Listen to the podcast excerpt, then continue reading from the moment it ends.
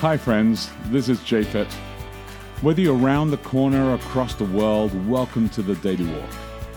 I want you to take a moment today to pause in Jesus and see what new thing could take place in your life. At the end of this podcast, you can download our app, Boulder Church, or visit us online at boulder.church to connect. And remember, we would love to hear from you as we prepare for our messages every Saturday morning on the Daily Walk. Good morning. It is Sunday, October 7. Welcome to Daily Walk. I'm Becky De Oliveira. And I'm Japhet De Oliveira. And uh, let's pray and begin a new day and a new week as well. Heavenly Father, I just want to thank you for today. I want to thank you for a brand new week. I want to thank you for the opportunity to dive into this text as we're coming to the end of this uh, 9, 10, 11 section of Romans. I ask, Lord, for a blessing on uh, this passage, a blessing on kind of pulling it all together, and uh, give us fresh insight and fresh understanding in Jesus' precious name. Amen. Amen. Okay, I will be reading from the English Standard Version um, the entire chapter 11, which is basically made up of 36 verses, so it's 1 through 36. First subtitle is The Remnant of Israel. I ask then, has God rejected his people? By no means. For I myself am an Israelite, a descendant of Abraham, a member of the tribe of Benjamin. God has not rejected his people whom he foreknew. Do you not know what the scripture says of Elijah, how he appeals to God against Israel? Lord, they have killed your prophets, they have demolished your altars, and I alone am left, and they seek my life. But what is God's reply to him? I have kept for myself seven thousand men who have not bowed the knee to Baal. So, too, at the present time there is a remnant chosen by grace. But if it is by grace, it is no longer on the basis of works, otherwise, grace would no longer be grace. What then? Israel failed to obtain what it was seeking. The elect obtained it, but the rest were hardened, as it is written God gave them a spirit of stupor, eyes that would not see, and ears that would not hear, down to this very day. And David says, Let their table become a snare and a trap, a stumbling block and a retribution for them. Let their eyes be darkened so that they cannot see, and bend their backs forever. Subtitle Gentiles Grafted In. So I ask, did they stumble in order that they might fall? By no means. Rather, through their trespass, salvation has come to the Gentiles so as to make Israel jealous. Now, if their trespass means riches for the world, and if their failure means riches for the Gentiles, how much more will their, will their full inclusion mean? Now I'm speaking to you, Gentiles. Inasmuch then as I am an apostle to the Gentiles, I magnify my ministry in order somehow to make my fellow Jews jealous, and thus save some of them. For if their rejection means the reconciliation of the world, what will their acceptance mean but life from the dead? If the dough offered as first fruits is holy, so is the whole lump, and if the root is holy, so are the branches. But if some of the branches were broken off, and you, although a wild olive shoot, were grafted in among the others, and now share in the nourishing root of the olive tree, do not be arrogant toward the branches. If you are, remember it is not you who support the root, but the root that supports you. Then you will say, Branches were broken off so that I might be grafted in. That is true. They were broken off because of their unbelief. But you stand fast through faith. So do not become proud, but fear. For if God did not spare the natural branches, neither will he spare you. Note then the kindness and the severity of God severity toward those who have fallen, but God's kindness to you, provided you continue in his kindness. Otherwise, you too will be cut off. And even they, if they do not continue in their unbelief, will be grafted in, for God has the power to graft them in again. For if you were cut off from what is by nature a wild olive tree, and grafted, contrary to nature, into a cultivated olive tree, how much more will these, the natural branches, be grafted back into their own olive tree?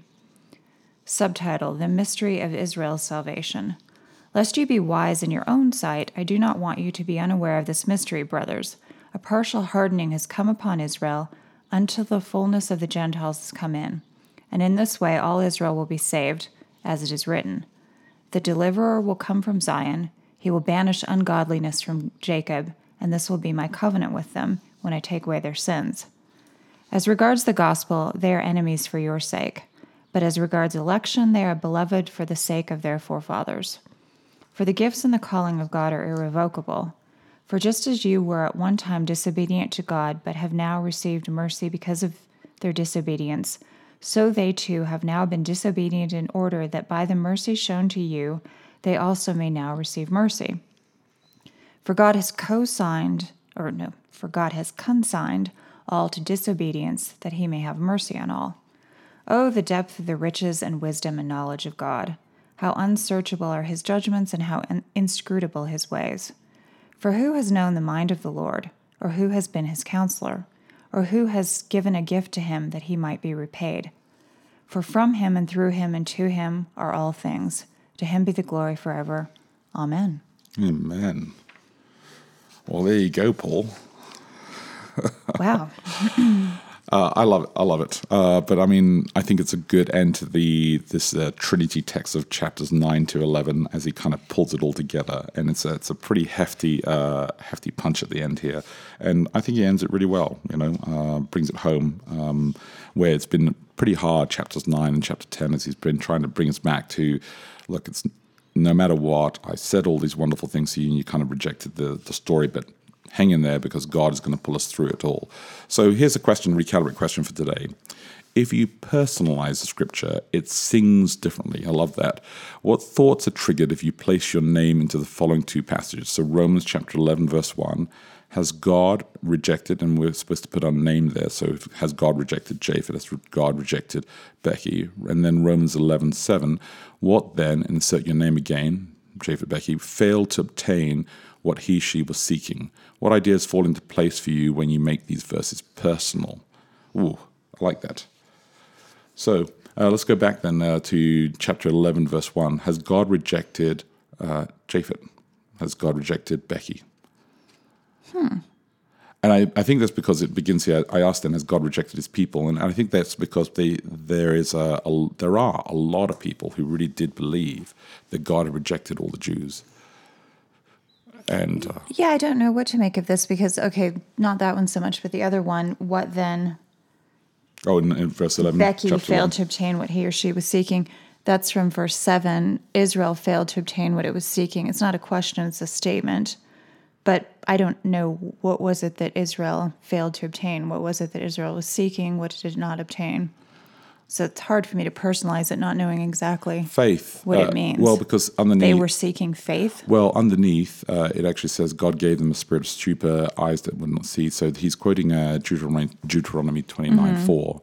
And what God is saying is that you have really tried very hard to be faithful to God and, and claim this. And he said it wasn't actually just about obedience, it was actually about faith. It wasn't about you. That's why I covered your eyes and I covered then all this it hearing. Also, yeah, it says God gave them a spirit of stupor. Yeah. So it almost makes it sound as if He made it impossible for them to obtain what they were seeking. What what Moses was saying is that God said, "I didn't want you to. I didn't want you to actually uh, feel that salvation was something you do you earn. Is that I wanted you to actually um, hmm. believe in it through faith." And okay. he said this in Deuteronomy 29 because as they had just gone through understanding all the laws and stuff. And so when he comes to this thing, what then in verse 7, what then Israel failed, Japhet failed to obtain what he was seeking is because we try by our own effort rather than actually trying to live a life of faith. Okay, so what does that mean to you? What ideas fall into place when you make these verses? What ideas fall into place for you when you make these verses personal? Well, actually, I think that uh, I I don't feel that God has rejected me, um, but I do. I have lots of conversations with with people where they actually do feel that God is not relevant to them, and maybe that's where not being relevant is different than rejecting, because um, I can see where somebody might. Like, for instance, if you don't believe in God, mm. then you wouldn't think that God has rejected you or not. It would just be kind of a pointless question, if that makes any sense. So you have to believe that there is a God and feel that that's an important thing in mm. order to feel like, wow, God is actually against me in some way. Yeah. You know? Yeah. So if, I don't think if indifference God, can God, really be part of it. If God is not relevant, um, that means that I actually admit that God doesn't exist. Well, I suppose that would be yeah. you would be saying. So I, I, I, would say that. I don't know what you would. I'm not saying that. I'm saying that someone who doesn't care one way or the other probably doesn't believe very strongly in God. Somebody who feels that God has rejected them yeah. could probably be more easily persuaded because they, they think there is a God and they think it is important. Yeah, that's true. Because they started they started off with the place where well, there yeah, actually is something. I think so, totally. As opposed to there is nothing at all. Um, yeah, I don't think that God has rejected me. I don't I've never really thought about that. It's Yeah. not something But I, I've worried about. yeah, maybe, maybe. Uh, I mean, it's possible that he has, but I, I just, I don't know. No, I- it's not one of those things that I have evidence for or against.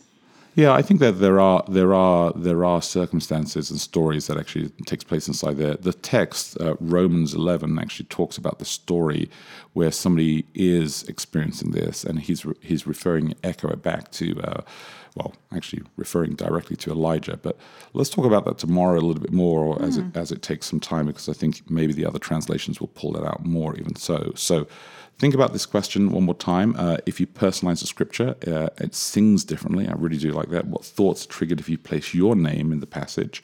Um, has God rejected you? Uh, place your name in there. What then?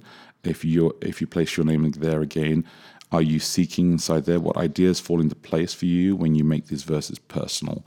Uh, look after each other, live love, and we'll connect tomorrow. Hey, thanks again for listening to the Daily Walk podcast today. Hey, if you remember, if you have any questions, reach out to us online at boulder.church. And if you can help support us, please feel free to give online at boulder.church forward slash give. Until next time, look after each other and live love.